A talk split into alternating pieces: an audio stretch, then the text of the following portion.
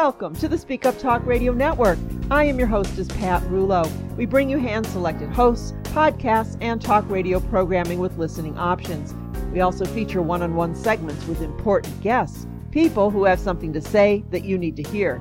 And if you have something to say and would like to be featured on the network, please visit speakuptalkradio.com for all of the details or contact us at pr at speakuptalkradio.com. Well, today I am just thrilled to have a returning author with me. She is Cynthia Hamilton.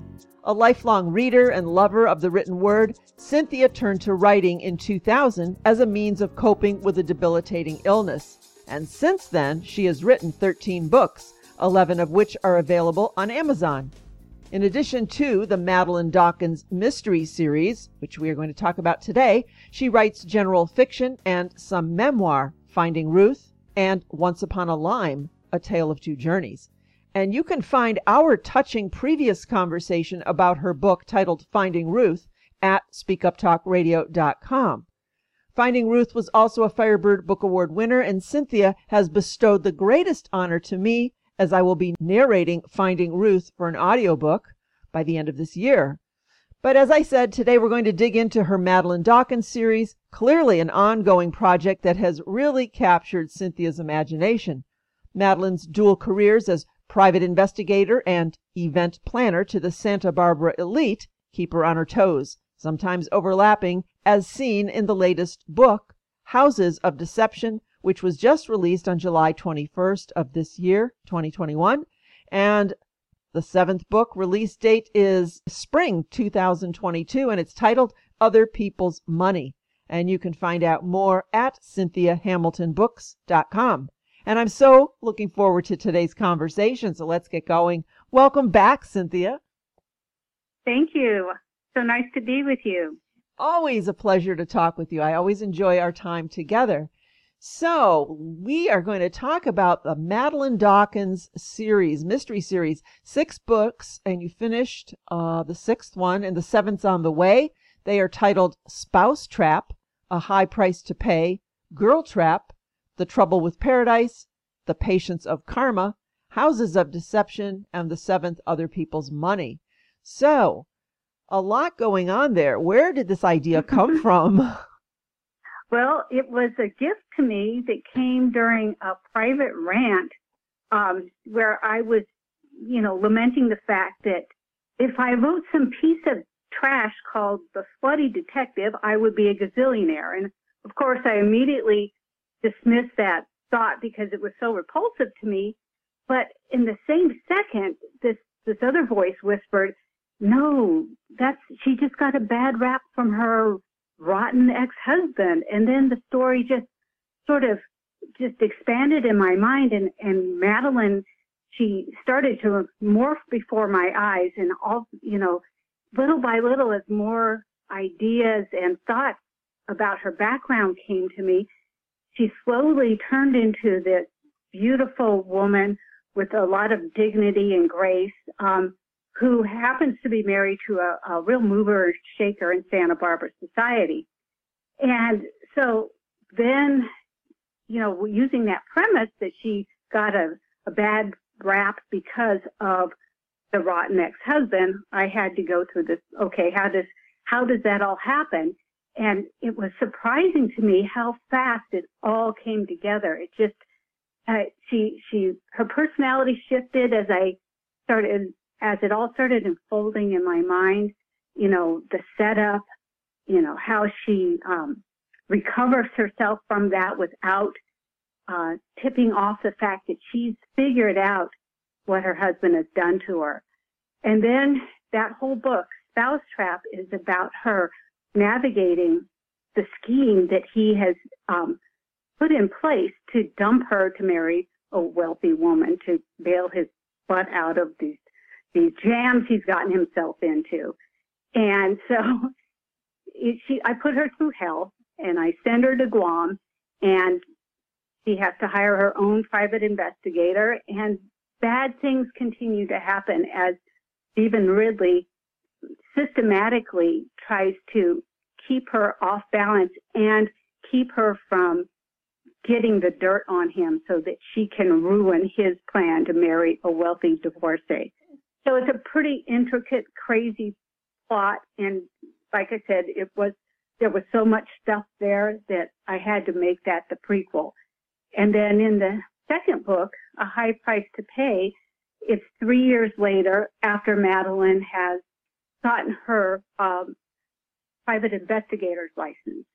And so um, in book one, Spouse Trap, she connects with um, an old boyfriend uh, when she needs to go down to LA to have a place to spend the night before flying to Guam. But the funny thing about Mike was that my intention all along was that Madeline was going to call a friend she went to college with, um, a woman who was a flight attendant. And so Madeline places the call, and all of a sudden, this six foot three, you know, blonde surfer dude answers the phone, and I'm thinking, wait a second, you know, who called for you? And that turned into Mike, and then Mike becomes a partner of Madeline's. You know, he first he's he's the sympathetic ex-boyfriend that still misses her, loves her very much, and she checked him into AA, you know, uh, not AA, but she got him into a clinic, and he got you know sober, and then he's been on the wagon ever since. So they've got a lot of history together, even through the 12 years that she was married to Stephen Ridley before it all exploded. So there, Mike came along with her into the subsequent books. So there's also been this thread running through the series with their relationship. And it's been really interesting to see how it has evolved and where it's gone and how it endures and how dynamic they are as a duo. Wow, a lot going on. I'd love to be in your head sometimes. it's, it's messy and crowded. Swirling around. so uh, maybe give us a peek into book six, Houses of Deception. Okay, so in Houses of Deception, um, it starts with um, Madeline and Mike going to this event that her current affairs side of her business, her um, event planning side of her dual businesses, is putting on.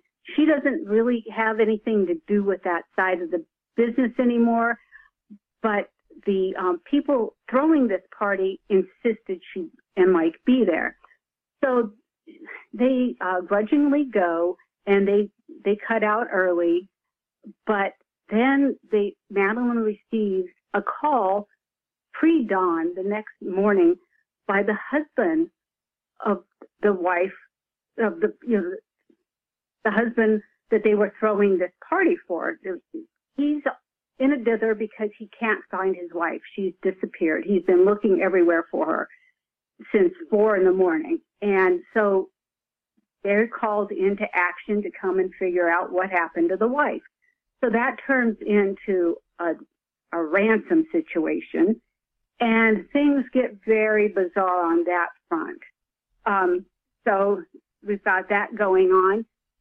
And um, let's see, Madeline got her, the person that she found out who set her up in the first book comes to her and Mike needing their help uh, to find his nephew.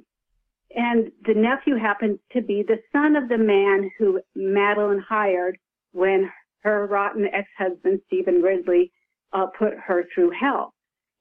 That man lost his life because of what, but his involvement with trying to sort this out. So anyway, that's been brought back into book six. And, uh, the son that Madeline happened to see when she rented the office that she now occupies uh, in order to get to her dead PI's files to find out what he had found that got him killed. So she feels obligated and very, you know, much willing to uh, find out what happened to Dylan Latham. So it's got both those storylines going on. Wow, a lot going on there. And then as you were wrapping that up, you were already into the seventh book, Other People's Money, right? Yes, right. And so, yeah, I have become accustomed to these insights that come to me, and they're so interesting and so far fetched. I'd never come up with them on my own. So I've become really, you know, when when they come to me, I grab them and I incorporate them. You know, and make sure that it kind of fits first. But um, so I I feel like I'm in a partnership with maybe a divine voice yes. um, that just that has really allowed me to write things that I never thought I could conceive of. So I don't know. I don't know how to explain it.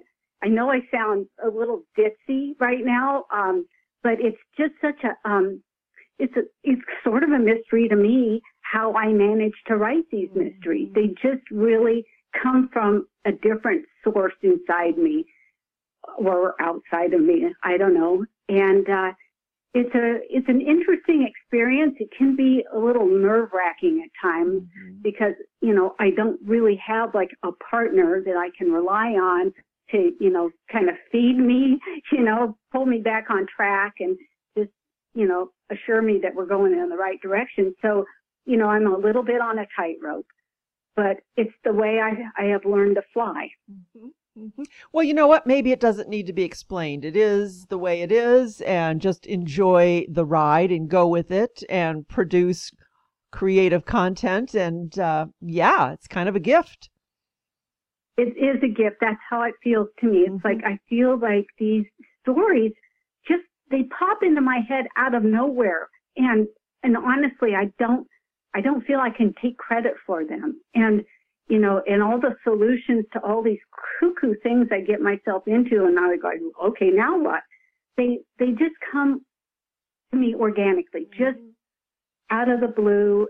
Uh, some I'm tapping into something I don't know what, and I am grateful, and I just really keep my fingers crossed that that that voice never leaves, you know, or I will be back to writing one-off fiction. well, just be just be kind to the voice, and you'll be all right. right. and That's what's right. interesting, though, is these are all very much connected, but on the other hand, they all can be read as standalones. Exactly, because I try to give a lot of, you know, enough background, um, so I'm not belaboring the issue or you know boring people who are following it all the way through, just so that they get the gist of who their who the protagonists are, what their objective is, and any characters that show up from other previous books.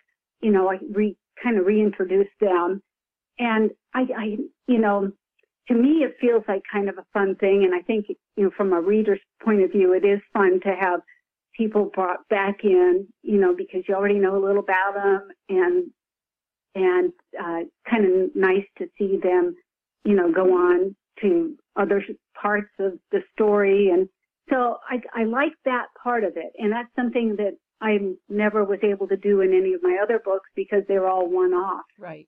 And, you know, so, so I do like that. It's, it kind of re- makes me feel like when you watch a, a series and you have recurring uh, mm-hmm. uh, characters that, that may go away for a while and then pop back up.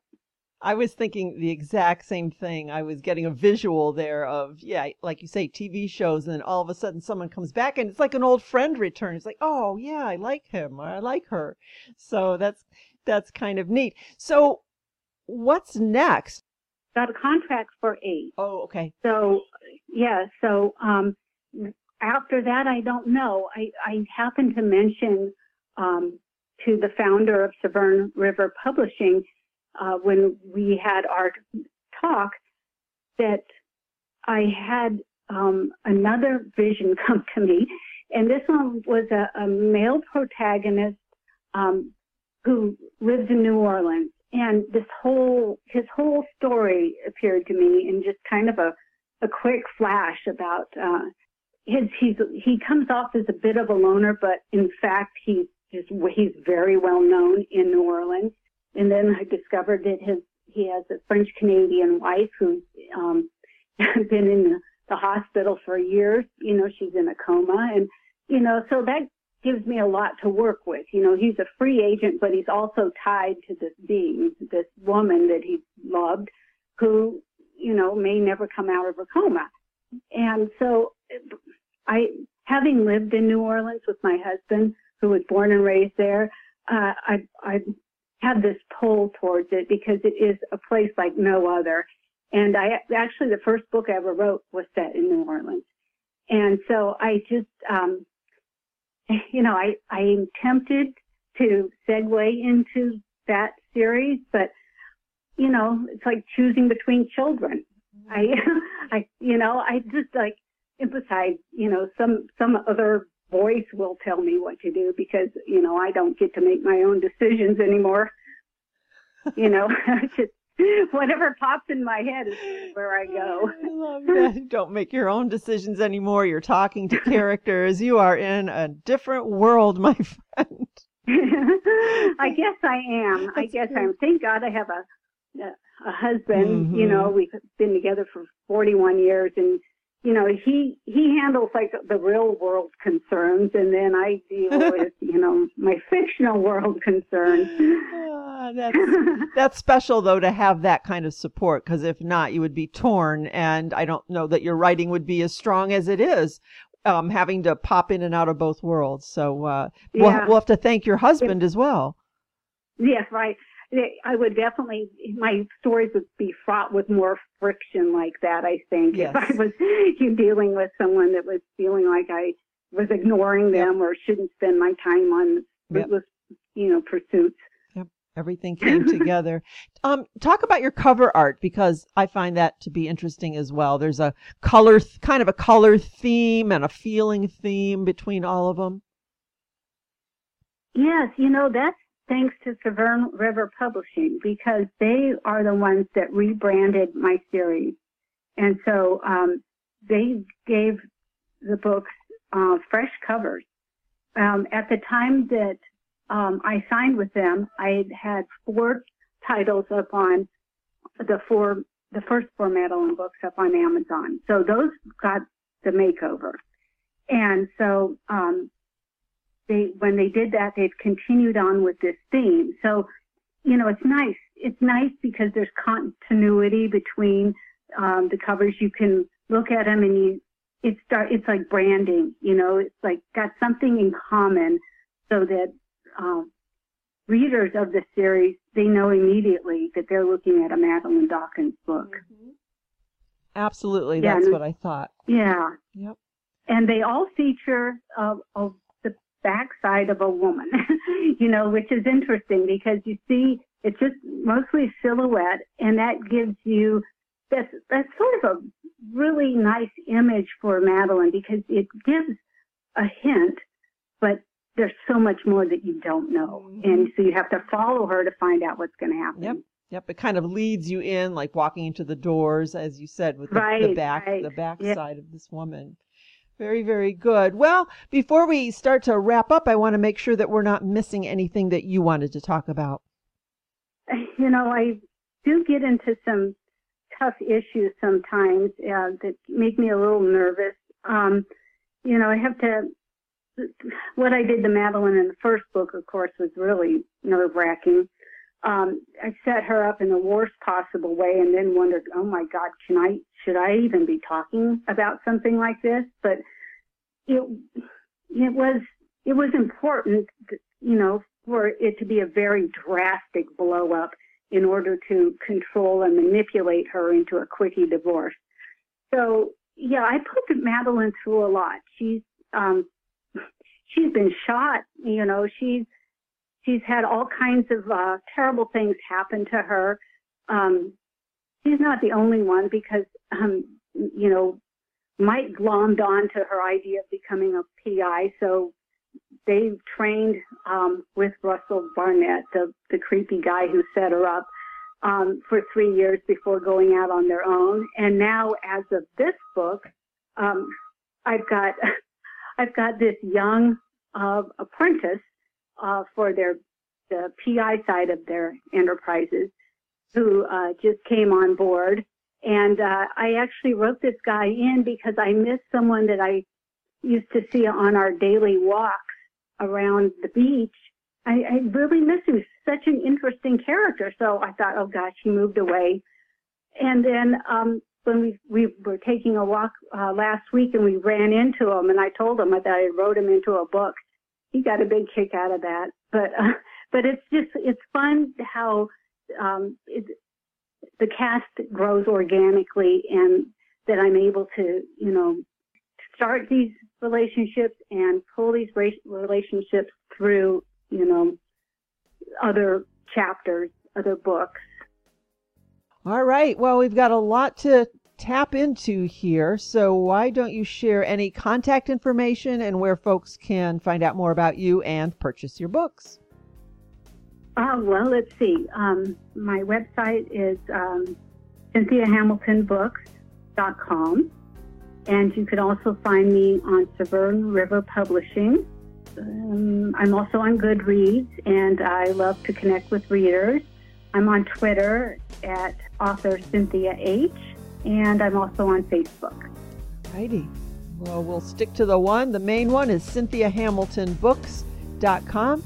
Cynthia, thank you for sharing all of the Madeline Dawkins series with us today, and I hope our listeners head over to your website and check this out. Looking forward to your muse continuing to show up. So thank you so much. Well, thank you, Pat. I really appreciate uh, this opportunity to speak with you again.